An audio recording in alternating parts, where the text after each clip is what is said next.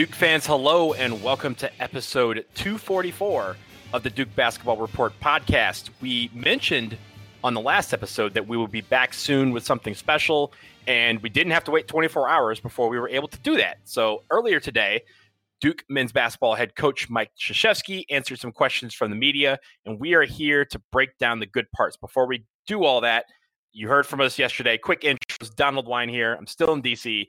I have left my couch since yesterday when we last recorded, but that was just to go to sleep and then return to said couch uh, today. I do have my friends with me, Sam Klein in Boston. Hello.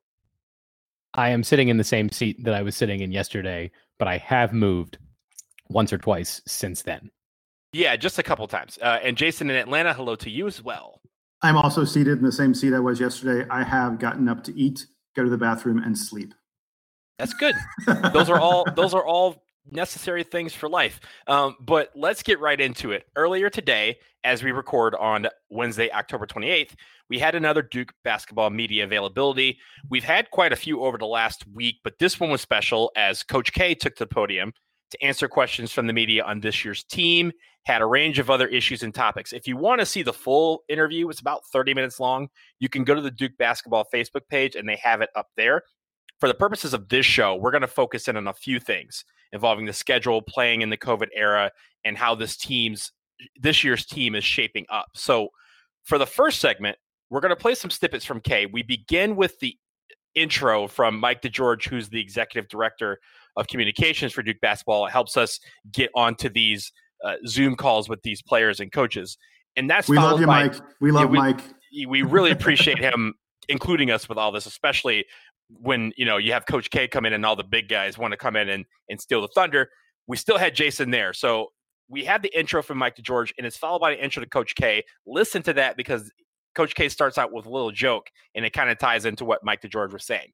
And then we have questions from Steve Wiseman, uh, Aaron Beard, and Mark Armstrong on the craziness with the schedule and his general thoughts on what the NCAA has been doing or not doing to help get a season in safely. So here's Coach K. That way, we have about uh, just uh, under 25 minutes with Coach this morning. So, Coach, again, thanks for your time, and uh, we'll open up for you for an opening statement.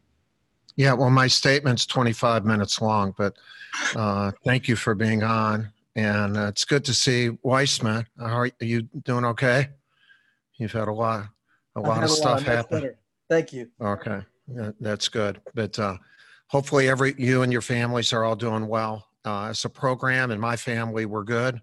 In fact, really good. Uh, the kids came back, you know, the first of August.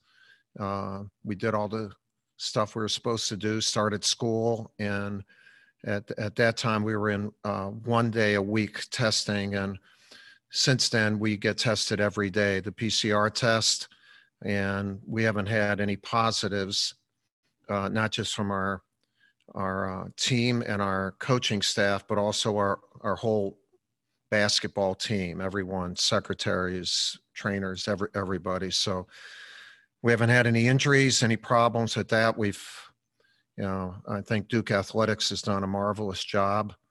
Uh, a guy named Bob Weissman has been like a, if I was in a war, he'd be one of my generals. I'll tell you that. He's he's really done this properly, and I think Duke's done a good job. Their decision to dedensify this first semester, I think, has proven to be a very wise decision, and so we're we're just going to keep moving on and keep navigating as uh, the landscape for college basketball continues to change. So, um, welcome any of your any of your questions.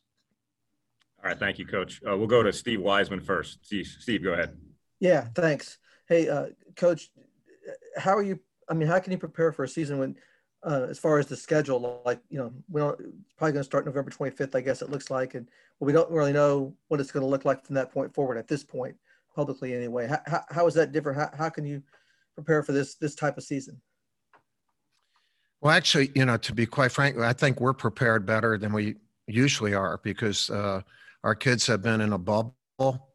Uh, we've had, you know, the the extra time, even from going to four hours a week to eight hours for a couple weeks, and now to the regular twenty-hour week, and not have any guys injured or uh, or sick they've gotten a lot of individual instruction and because they're kind of in uh, their own bubble, most of their classes are remote. They become really close as a unit.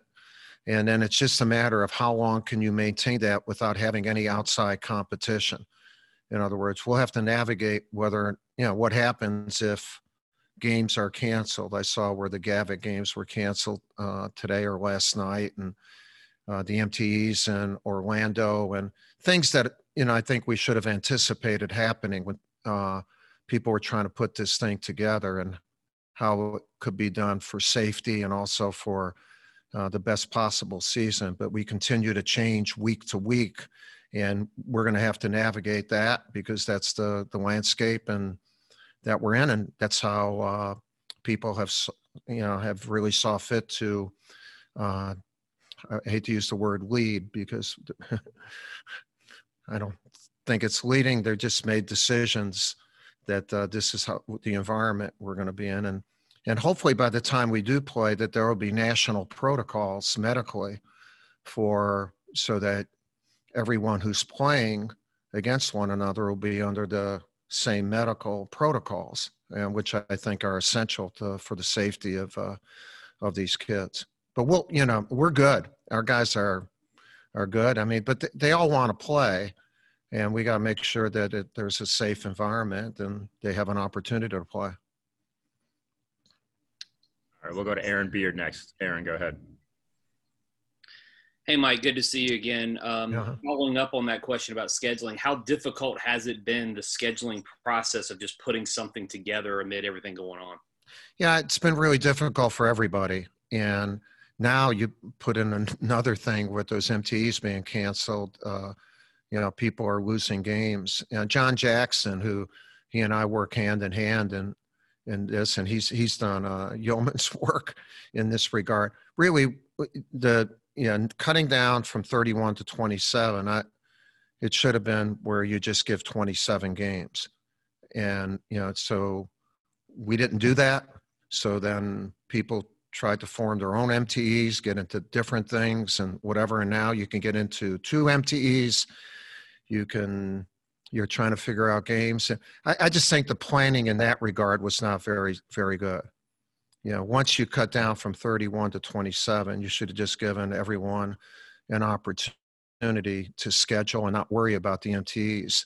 And, uh, and we actually have formed our own uh, because we had to, and now it looked anyway. It's it's crazy, yeah. And where it could have been easy to just say everyone's got 27, let's go. And uh, so John Jackson's been working like crazy to get it done. You know, right now we have pretty much what we think are, is a 27 games schedule, but we'll we'll just wait till tomorrow, and uh, and then the next day and the next day and then you have to adjust accordingly. And you know when i was uh, growing up in chicago we lived on a in, in a columbus park uh, uh, schoolyard. And uh, you know on a thursday we could schedule a, uh, a game with the guys at Riis park on saturday and maybe the guys at Humboldt park on monday so maybe we're going to get in who knows who knows? So I'm going to check on those Riis Park and Humboldt Park guys to see if they're available in case we get we get any cancellations. Crazy, it's crazy. Uh, Mike, you've been sounding the alarm since back in the summer about the necessity of locking down a way to have the NCAA tournament. Uh, have you seen any tangible steps forward to, to make that a reality? Well, I think the NCAA already did that. They said what they were going to do. They they put a minimum of 13 games. So a lot of people have said, you know, any concepts we don't want to devalue the regular season. There is no regular season. You know, like uh, from the very start, this was not looked at as a time where we have a pandemic and there's not going to be a regular season the way we've had it. And so the NCAA got a starting date and they have an ending date. And nothing against them, but that's the main thing they're concerned about. You know, then it really goes up to the conferences and, you know, to figure it all out. And uh, so we have that, we're going to have March Madness. We don't know how teams will get in. Uh, we don't we don't know a lot of things, but we know we're going to have March Madness. We know we're going to have a regular season. We just don't know much about both, and uh, it's a hell of a way to run a railroad. I, I, get that was kind of the, the thrust of the question was the, the logistics. Have you seen it? I mean, you sound well, there like are you really none. haven't seen. Yeah, yeah, there are none. I mean, there there are none, and and there I'm sure there will be. But even how you would choose, I mean, the selection committee has no idea of what they'll do right now, and nothing against them. How could how can they? You know, how can they? And uh, so let's just keep navigating. It's a changing landscape. And uh, the military, we call it being agile leaders. Uh, the ability to show agility. And, and when you show agility, you should also show creativity. And since we're on a lot of those T's, we also should have sensitivity. And that's the key thing. We should have sensitivity to the kids playing the game and making sure that that's the key thing in all of this. The sensitivity to the kids playing the game and making sure it's a safe environment and that everyone's doing it the same way medically. And uh, i'm all for that in whatever way we can figure out or as we move as as we move along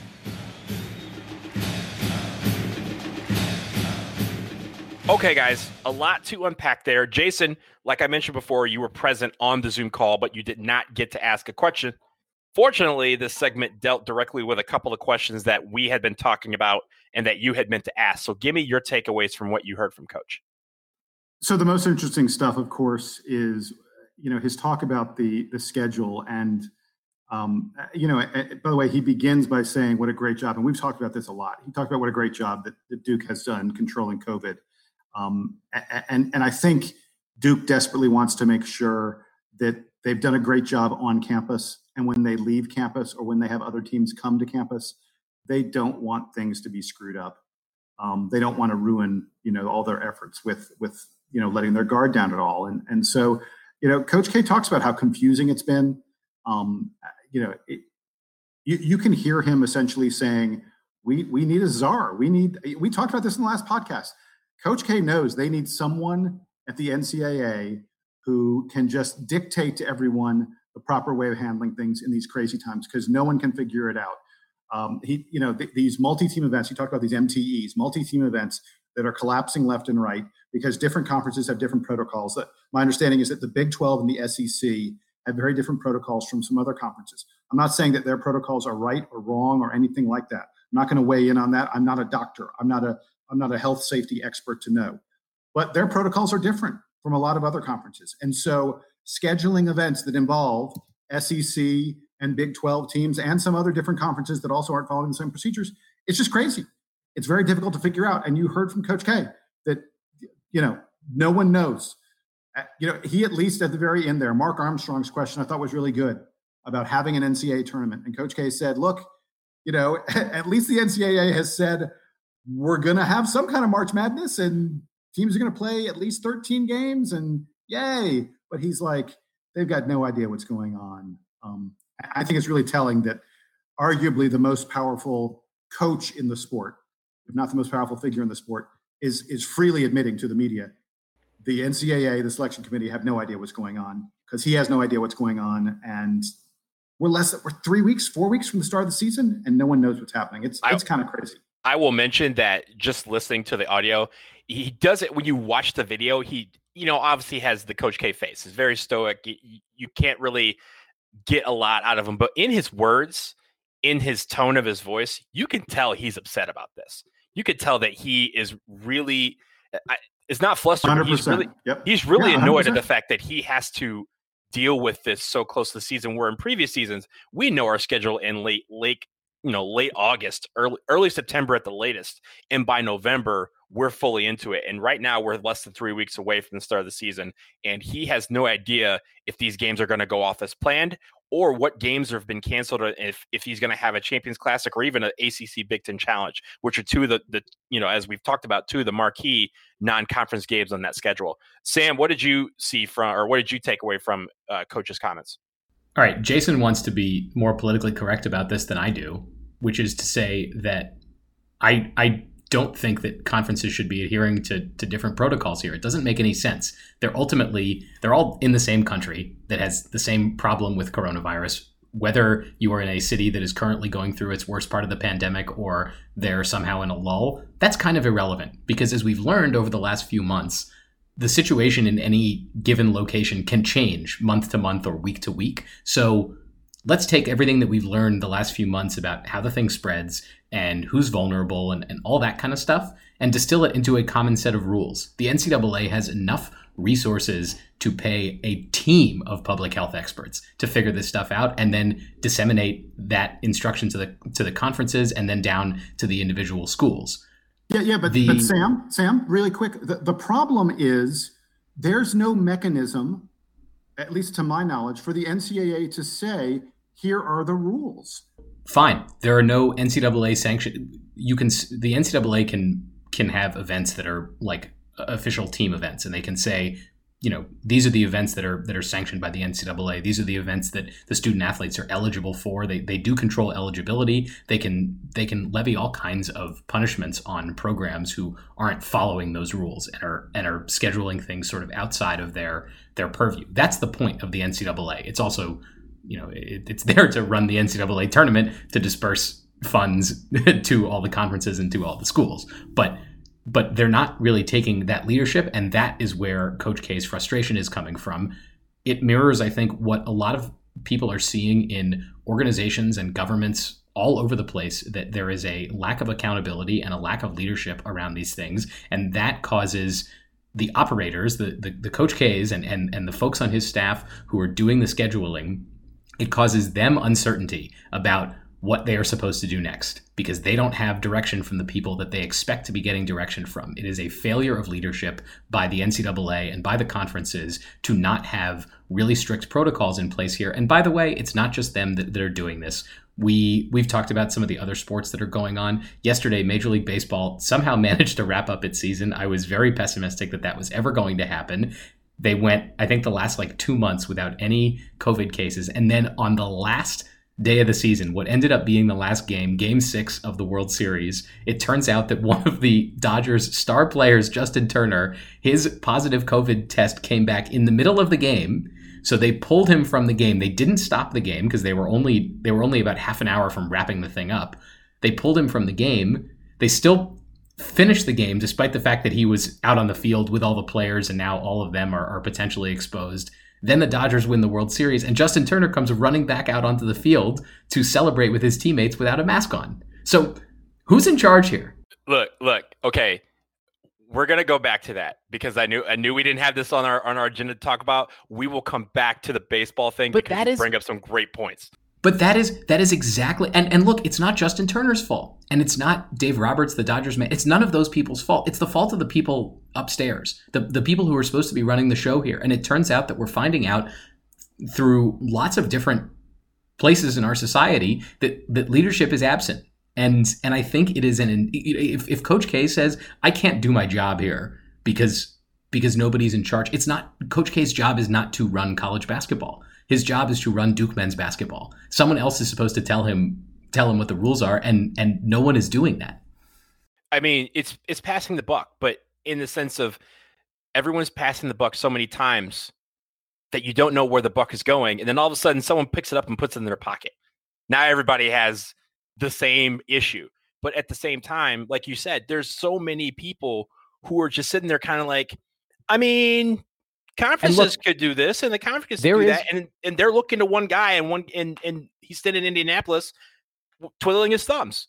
There may not be a right answer to this. I I admit, like to Jason's point, I am not a public health expert. I am not a doctor. Jason is not a doctor. Mark Emmert is not a doctor. Coach K is not a doctor. None of these people have have the requisite uh, uh, training or, or experience to, to do this. So go find somebody. There are tons of people working on this stuff right now, and and it's top of mind for everybody. And at least we can say, look, we've got basically this whole year's worth of of data on the spread of the virus and who it affects let's implement that and say here's the safest way that we know to run college basketball and guess what if it turns out that there isn't a safe way to do it if it turns out that there is not a way to do this that is consistent with the purpose of of universities don't do it like why why are we having why are we having this debate if it turns out there's not a safe way to do it? And and I'm I'm not saying that that is, that, that is definitely the case but I don't think that that the leadership here is actually considering that. And you can see it in the way that they're running football games. They've had to move all these games around. It's incredibly frustrating because I know that Duke as a university and the ACC as a conference stands for something more than this. And and the the leadership structure that's in place to support all of this is not doing the thing that it needs to do. Uh, look, you ask why to do it. If, if you can't make it safe, the answer is there's 900 million reasons why. The 900 million dollars that the NCAA schools take from the NCAA basketball tournament alone, to say nothing of how much all the schools get paid for televising. And I'm not talking about fans in the stands because that's not going to happen but televising basketball games during the regular season. I don't know the exact number. I don't have it off the top of my head. Got to be a minimum, you know, one and a half, two billion dollars or something like that that NCAA college basketball generates in a given year. My bet is it's somewhere in that kind of ballpark. The absurd thing, Sam, and you are 100% correct. And you could tell from Coach K's answers that he would agree with you absolutely. Someone needs to be in charge. Someone needs to be making the decisions for everyone. And the ridiculous part of all this is one and a half, two billion dollars worth of revenue. Good God, man, find someone who can who can make the decisions, make the right decisions, and pay them. Because ain't no way you're paying them so much that it actually you know impacts your bottom line. And what they're doing right now is they're putting that 900 million, that one and a half billion dollars in danger. Um, and they don't have to there's a way to do it that's smart where that money's not in danger. And right now, the NCAA is not being smart. I we could talk all day about how much the NCAA sucks when it comes to leadership. I do want to be more positive towards our school that we all love, Duke University, and the fact that I, I do want to commend the basketball program, the entire program, for maintaining the safety of not just the players, as Coach K said, not just the, the coaching staff, but the trainers, the secretaries, and everyone else who's associated with Duke basketball. No positive tests from anyone in the Schwartz Butters building, which is uh, simply remarkable, given that how much they are together, and you know the fact that there's still outside entities that that are penetrating that bubble daily that they've kind of created, I think is a great thing. And also just the sense of there has been no injuries that to, that have been reported, which I think is also remarkable, given that usually during the summer with workouts and stuff like that, and given how COVID has kind of messed up this uh, the the way the routine of sorts that you would think you have guys have tweaked ankles or something, but the fact that they've been able to work out together and not have any injuries and everyone's getting stronger together, I think is something that is unique. Uh, something that is something to be heralded, and it's something that the you know coaching staff, the training staff should definitely take a bow for because that's something that you rarely see in any sport where you just go through an entire preseason with nobody getting hurt.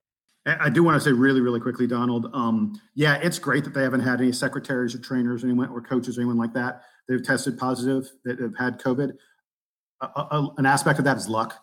They're just they're just lucky at this point. Absolutely. Because, yeah, it, it's one thing for the players. I mean, the players are are pretty effectively walled off, you know, by staying at the Washington Duke. It's clear that they're t- treating the players like that. But once you get to those the sort of the ancillary staff, th- those people are not walled off. They have lives. They go home every night to to their families.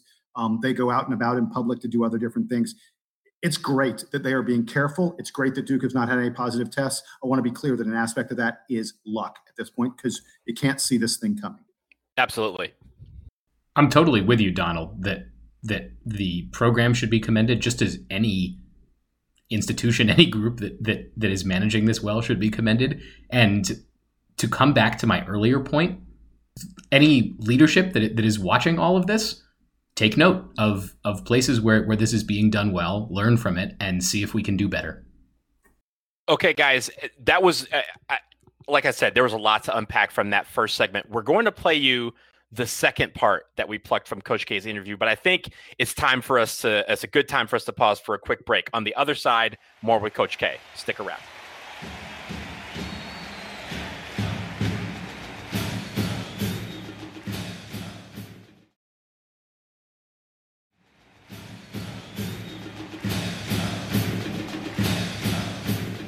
Okay, guys, we are back. We're breaking down a few nuggets from the Coach K interview from his media availability today. And in the second in the second segment, we are going to react to we get Coach K's thoughts from questions from Barry Jacobs and Jim Sumner that focus on this year's team, how they're shaping up, and his thoughts on who is starting to separate from the pack. Interesting question there. So here's Coach K on this year's team. Well, Mike, good to see you. Thanks, Barry. Th- uh, last year at this time, you were describing your team as being old-fashioned. By the way, it was constituted and how you were going to play. And listening to the interviews with people from the program in the last couple of weeks, it sounds like a very similar situation. Is is that how you would describe it? I don't. Yeah, I don't know what old-fashioned means anymore. Uh, uh, but uh, these kids are really together, and we're athletic. We're young. We don't have as much separation from one to 11, but we're getting more. And the more we practice, they're making each other better. There's competition because when you go five on five, you're going against five other good good players, and so uh, and they love one another. They work hard. They're in the gym all the time, and then we are seeing some separation with uh, like Matt Hurt has had a, a great. You know, he's just he's been terrific. He's 20 pounds heavier, confident. He he doesn't look like he should be as quick as he is, but he is.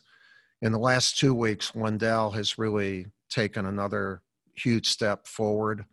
Uh, Goldwire has been outstanding, and he was outstanding last year. And uh, uh, a kid that's really come on, especially this week, is Jeremy Roach. And uh, but all of them have, you know, DJ, you know, Joey Baker. Uh, they've been they've been good. Uh, you know, we have a lot of pieces, and we're going to play a very up tempo game and uh, fast paced. You know, uh, Mark Williams is somebody that I don't we've never really had. Now he he's young, and he's always had some tendonitis, knee problems, but uh, you know he's seven one and with a seven five wingspan, and uh, so he can. He's been good too. There are a lot, a lot of good pieces, and so we'll be playing more people than we've normally played, but that doesn't mean it'll be equal playing. You know, when you get separation, the guys who separate, some need to play more, and they will. Thanks. We'll go next to Sumner. Jim, go ahead. Hey, Mike. Good, good to see you again. Um, we, can we circle back to Joey Baker a while? Of you were talking about how young the team was. Joey's all of a sudden a veteran. What are you seeing from him in practice? Is he ready to take the next step up? No, he's as committed as any kid. He lives in the gym. You know, he's that.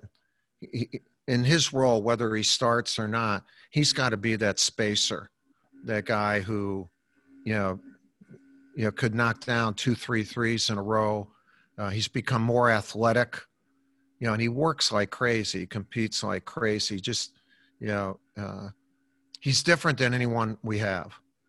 And then, so when you have a different, when you're different in a good way on a team, you need to uh, really define that role for yourself so that whenever we need it, and we should need it all the time, we know that we can depend on you to fulfill that role. So sometimes he has a tendency to try to do too much, which takes away from that. But that's a good thing because it, it, he just wants he wants to do more. Uh, all four of my upperclassmen, including our three walk-ons, have been unbelievably good with our young guys. I think uh, Jeremy had a, little presser in the last couple days where he talked about uh, the influence that Jordan Goldwire has had on him, and I see that every day. Yeah, that that's a good thing. We we have a good mojo going, you know, with our guys, and you know, you all know from being on, I don't know how much Zoom you're on, I'm on a lot. You, you are, if you're the person on Zoom, you're given energy. You know, you're not, nothing against you all, but I'm not feeling as much back. But that's okay. It's, it's only for 30 minutes. But if you're doing this for a long time, it wears on you. And so when our guys got back and started working out, even my wife and my, uh, said, "Boy, you feel you, you you're different." I said, "Yeah, it's exciting. Yeah, I'm around.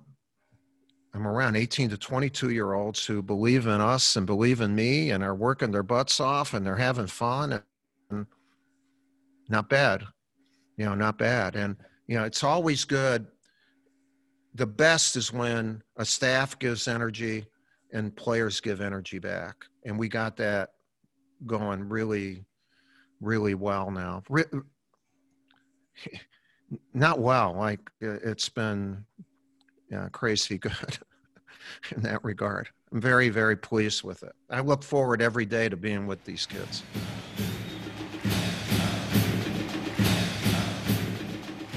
All right, that was K on this year's team and some of the names that are standing out in practice so far. Sam, I'll give you the first word on what you heard from K there let's skip down the list a little bit and mention that K references Mark Williams yet again. We are hearing everybody talk about how great Mark Williams is, and it's unbelievable, that, isn't it? It's unreal. It's unbe- I mean, there there must be incredible stuff going on. Eh, the I, I, can only imagine how great the dunks are. I feel like there's got to be there's got to be dunks in there. he's right? yamming, he's Williams, yamming on people for sure. He's huge, right? He's he's probably he's probably pulling down ridiculous rebounds and making crazy dunks, and so my number one takeaway is I can't wait to see that. Now, let's move on to the guys that we kind of expected to be near the top there.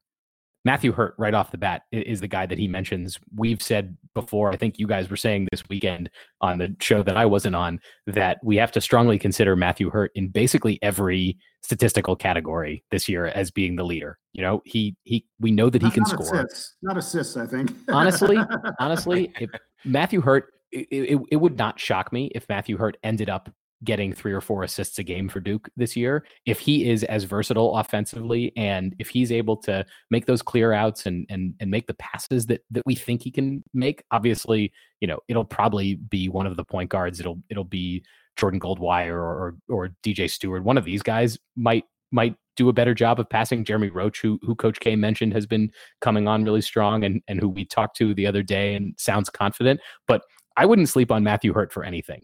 He it seems like he is really driven and that he took this offseason very seriously.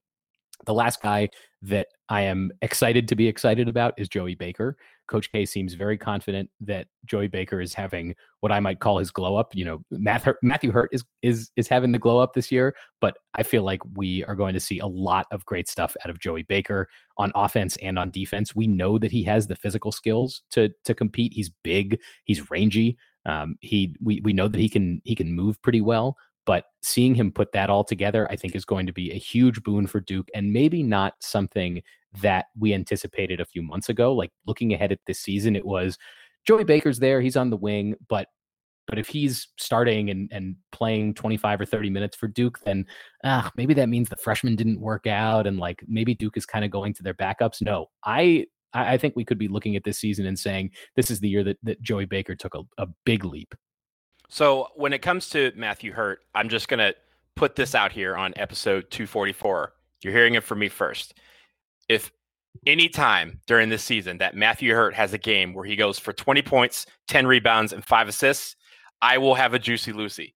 I feel like it's something that I can do.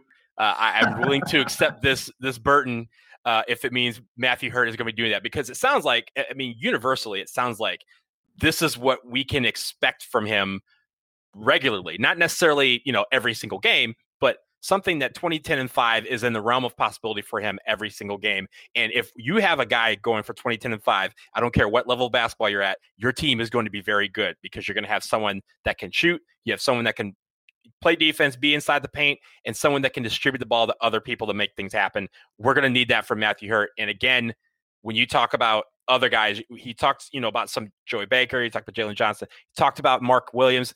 I swear to you, if Mark Williams is this dude that everyone says he is, we are going to be the best team in basketball. I didn't say college basketball. I said basketball because if this man is going to be yamming on people every single game, like everyone's saying he's he's doing in practice, I, I can't wait to watch this team. Jason, what did you have? Uh, to me, the biggest thing was Coach K talking about the separation because this is the thing that we've been focused on. Gosh, it looks like there are 11 guys. God, you know, wow, is Duke going to play all 11? And I've been one of the big folks saying, "Oh, it feels like that's where things are." Coach K, I don't want to say he threw cold water on that, but he at least began to sprinkle some cold water on it. He said some separation is beginning to show up. And I think it's pretty clear from his comments. Coach K wants there to be separation. He wants to know who his four, five, six, seven, eight best guys are. It's not that he wants anyone to ride the bench. I don't think that for a moment. But Coach K wants competition to bring out the best in players, and that separation is inevitable in a situation like that. I think it's very interesting that he, uh, you know, in, addition, we talked about Matthew Hurt, and, and Coach K talked about his confidence being the biggest thing. I think that's really, really important. Um, but but his comments, you know, he said Wendell Moore's taken a huge step forward the past couple weeks. That's that's big for this team. I, I think when you get guys like Hurt and Moore, who were top 25 recruits, Matthew Hurt was borderline top 10 recruit, top 25 recruits who come back for another year of college basketball, that's a big deal for your program. So many of those guys we've seen year after year after year, they tend to leave. When they come back to play their sophomore season, they quite often take a huge leap. Think about the difference in Tre Jones as a freshman and Tre Jones as a sophomore. Think about Luke Kennard as a freshman and Luke Kennard as a sophomore. Grayson Allen barely played as a freshman and then was a 21 point per game monster, National Player of the Year contender as a sophomore. Here we have Matthew Hurt and Wendell Moore, who are both coming back, and Coach K is talking to us about how each of them have taken a step forward, how they've making how they've made a leap in recent weeks. That's a huge, that's huge for this program. I will not be at all shocked if both of those guys are in contention for first team all ACC. And, and, then the other thing was, I loved at the very end of his comments, he was talking a little bit about, he was talking about Joey Baker. Then he sort of segued to the whole team. And he talked about the energy that this team has. Um, you know, because he was commenting, you know, Zoom calls and, and, uh, you know, we get fatigue from staring at our screens and that kind of thing. And he related it to basketball and he said that this team has unbelievable energy and that it's energizing him and the coaching staff. That's that's a great thing, obviously, for the program. It was clear from the way Coach K answered that question that he's been surprised at the amount of energy um, and camaraderie and the such that this team has generated. I, I have a feeling that they're going to be the kind of team that, that Duke fans are really going to fall in love with, uh, regardless of the results in the court. Although I'm feeling more and more better about how the results in the court are going to turn out as well. I mean, the energy part of that is interesting because in this era where you're not going to have the energy of the fans in the stands that you know Cameron exudes or any any team, right? Like That's every team, yeah. every team says that they have the best you know home court advantage in college basketball. That's crap. We, we have the best one in college basketball, but the fact that this team can generate their own energy without those fans means that if down the line if for some reason you know we flip a switch and this you know pandemic like reaches a point where fans are allowed back in oh my god like no one's going to want to play us ever. But the fact that this team can generate that energy that's what always has been our achilles heel is the fact that we can't we can't match the energy on the road we can't match the energy of the other team. That's usually when we we know we're going to falter. But if this year's team has that energy and it's already just like they're just we're just trying to make sure that we we we hold them in until November 25th, then we let them loose on the world, then that is going to be an absolute plus for this team, especially in an environment where everyone else is going to have to really work hard to generate that kind of energy. It might be the business school student in me who believes in this, but I, I think that the current environment that we're in drives home like the, the people who are the people in programs that are going to be successful during this are the ones that have strong cultures and even though Duke basketball has a ton of turnover every year from guys leaving early from the draft, some guys transfer out because there isn't a space for them. The the culture and that through line for Duke basketball is extremely strong, and and Coach K has said it. A lot of the other players ha- have have said it. It is um, they they are together and they are and they are ready to compete together this season, and you can't really measure how important that is for the program we want to thank uh, Coach K and Duke basketball for their time today. It's always great to hear from the GOAT. So we're glad that he was able to come on. And Jason, we're glad that you were able to make it uh, to get us some of these nuggets. Before we get out of here, we wanted to touch on something that Duke fans should keep an eye on this year. We discussed a few episodes back, I want to say, about the NCAA granting an additional year of eligibility to all basketball players this year. And that could mean some all time records could be in jeopardy, including one that has stood for 27 years. Jason, which record are we talking about, and how serious is the threat to break it? It, it's a huge threat, and and I I am of the belief that this is uh, from an individual standpoint, not from the standpoint of a team. Obviously, Duke has five national titles, which is a big deal for the team. But from an individual accomplishment standpoint, I believe that this is the greatest single accomplishment of any player at who has ever played for Duke, and that is the fact that Bobby Hurley holds the NCAA all-time assist record, um, most assists in NCAA history. There are there are really three, maybe five major statistical categories in basketball. There's of course points, rebounds, assists. You can include steals and blocks as well as the five major categories. But really, points, rebounds, assists are the three major categories in uh, in, in basketball. And a Duke player, Bobby Hurley, is the career leader all time, forever, in assists. And as a result of the NCAA granting an extra year of eligibility, there are two players who are currently in college basketball right now, who are both seniors, um, who, if they get that extra, that fifth year of eligibility, fifth year of playing, they could each potentially break Bobby Hurley's all time record. The first of them is Pepperdine senior guard Colbey Ross. Just so you know, Bobby Hurley, and, and I apologize, folks, get out a piece of paper and a pen. There are going to be some numbers coming your way here. Bobby Hurley has 1,076 career assists. That is the all time record 1,076. By the way, the number two person on the list is Chris Corchiani of NC State. Number three is Ed Cota of UNC. All ACC, the top three NCAA career assist guys, all from the ACC. But Bobby Hurley leads the pack with 1,076. Pepperdine senior guard Colbey Ross has 647 in his career. Last season, he had 229. If he plays this year or next year and gets 229 each of those two years, he would be 29 assists ahead of Bobby Hurley. Additionally, Cameron Langley of North Carolina A&T has 632 total assists. He had 247 last year. If he keeps up this pace for two more years, he would have more than 1,100 total assists. So if both of these guys, if either of these guys, if Colbey Ross of Pepperdine or Cameron Langley of NCA&T play this season and next season, it is highly likely they will threaten and perhaps pass Bobby Hurley's career assist record. Now, the one thing working in Bobby's favor is we don't know what kind of season we're going to get this year. We, we know that they're going to play at the most 27 regular season games. I think it's pretty likely that Pepperdine and NCA&T may be schools that don't get quite that many. You know, a Power Five school is going to try and play as close to 27 as they can. Smaller schools like this, you know, I don't know, maybe they end up playing 20, maybe even less than that and and literally every game that they don't play makes it harder and harder for them to catch Bobby. Um, so Bobby's got that working in his favor. But but I just want to go on the record. It would be an abomination. It would be awful if Hurley's career record was eclipsed by someone who only did it because they got a whole extra year of playing. I, I just think that would be wrong. And by the way, just really quick, I looked at some of the other major records. Uh, Pistol Pete Maravich has the all-time point scoring record he he's in no danger of that being eclipsed by anyone who get two extra years. Um, John Linehan of Providence is the all-time steals leader. There, there's a threat. There are a couple guys. A, kid at Richmond, Jacob Gilliard, is a threat who could maybe uh, eclipse John Linehan's all-time steals record. Uh, the block shot record is owned by Jarvis Varnado of Mississippi State. He's also absolutely clear. And the all-time rebound record, Tom Gola of LaSalle, another guy who's quite safe. His record is is far enough away that no one is going to, even with two years of play, no one's going to beat his record. The, the major ones that are, appear to be endangered are the steals record and the assist record. Um, Bobby Hurley and John Linehan. Amazing accomplishments that could be eclipsed by someone who just happens to get an extra 20 or 30 games more than they did, which just seems unfair. I mean, I will tell you this Cameron Langley is nice.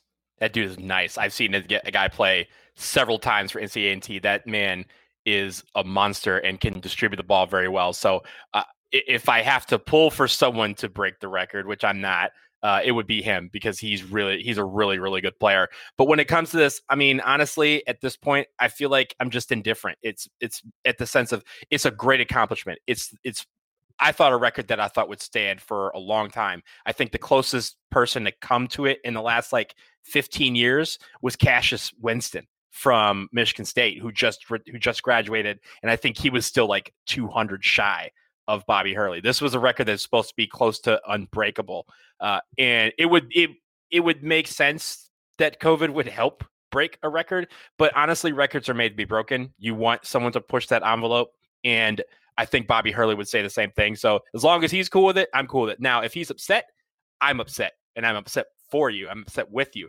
But if he's cool with it, Bobby, it's your record, and, and we'll know who the true assist king always will be.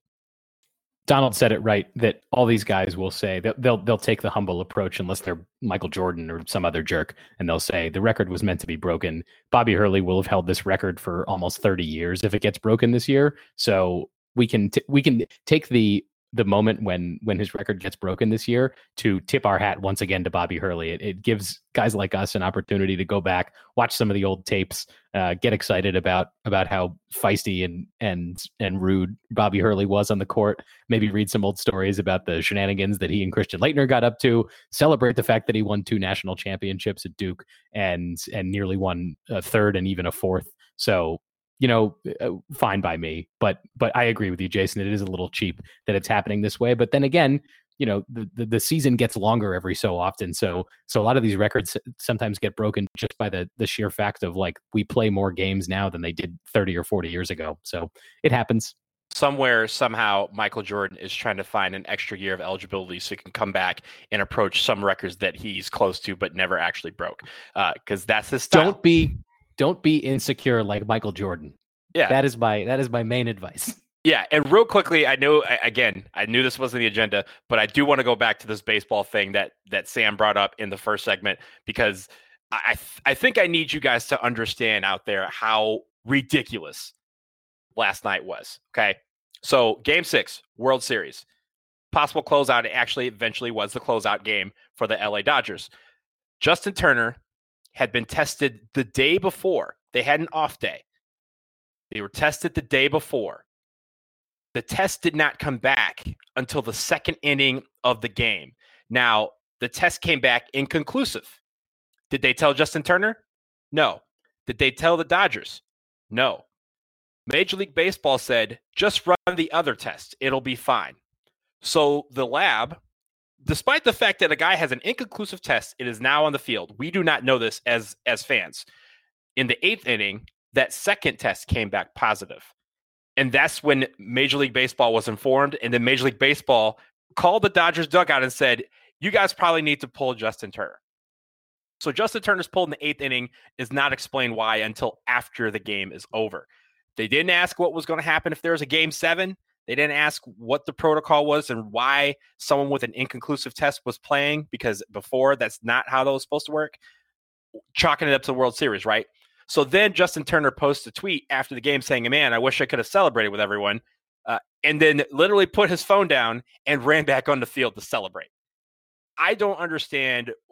We, we, baseball entered this way, and it's almost fitting that the end of the season came with a positive test and them just kind of saying, eh, that's that's too bad. But the fact is, a guy that has a positive test that has not been cleared was running around without a mask on the field last night, not just infecting his team, not just sitting next to Dave Roberts, who had non Hodgkin's lymphoma 10 years ago and is a cancer survivor, but also was infecting the families that were on the field celebrating too.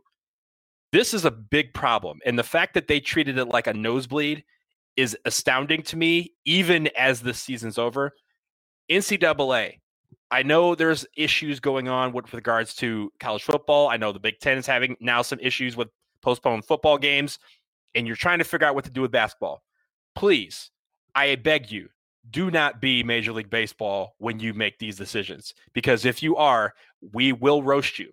This eh, podcast will dedicate itself to making sure you understand how messed up that is. You all know what a big baseball. I mean, if you listen to this show, you know that I'm a huge baseball fan. I am not above criticizing any and all institutions that I even notionally support if I think that they are doing the wrong thing. I have said that I think that Duke is doing a good job through all of this coronavirus stuff. I was a student on campus when the pandemic started. I am not anymore, but I'm now an alum again. I I will criticize at at at any opportunity if I feel it is necessary. Major League Baseball, you done screwed up. So so don't do it again or i guess they now have time. But yeah donald thank you for for sharing that again and highlighting it. Not not a problem. This is what we do here. Sometimes we we have to go on rants. Sometimes we talk about sometimes sometimes we just got to tell the people what we think. Yeah absolutely. That's what you're gonna learn. And that will do it for this episode 244 of the duke basketball report podcast. A reminder out there subscribe tell your friends rate and review and if your review is good, you know we will highlight it on a future show. If you have questions, don't forget we love getting emails, dbrpodcast at gmail.com. Thank you once again to Duke Basketball for making Coach K available today. Thank you to my co partners in crime, Jason Evans and Sam Klein. And for those two, I am Donald Wine. We will let the Duke band take us home.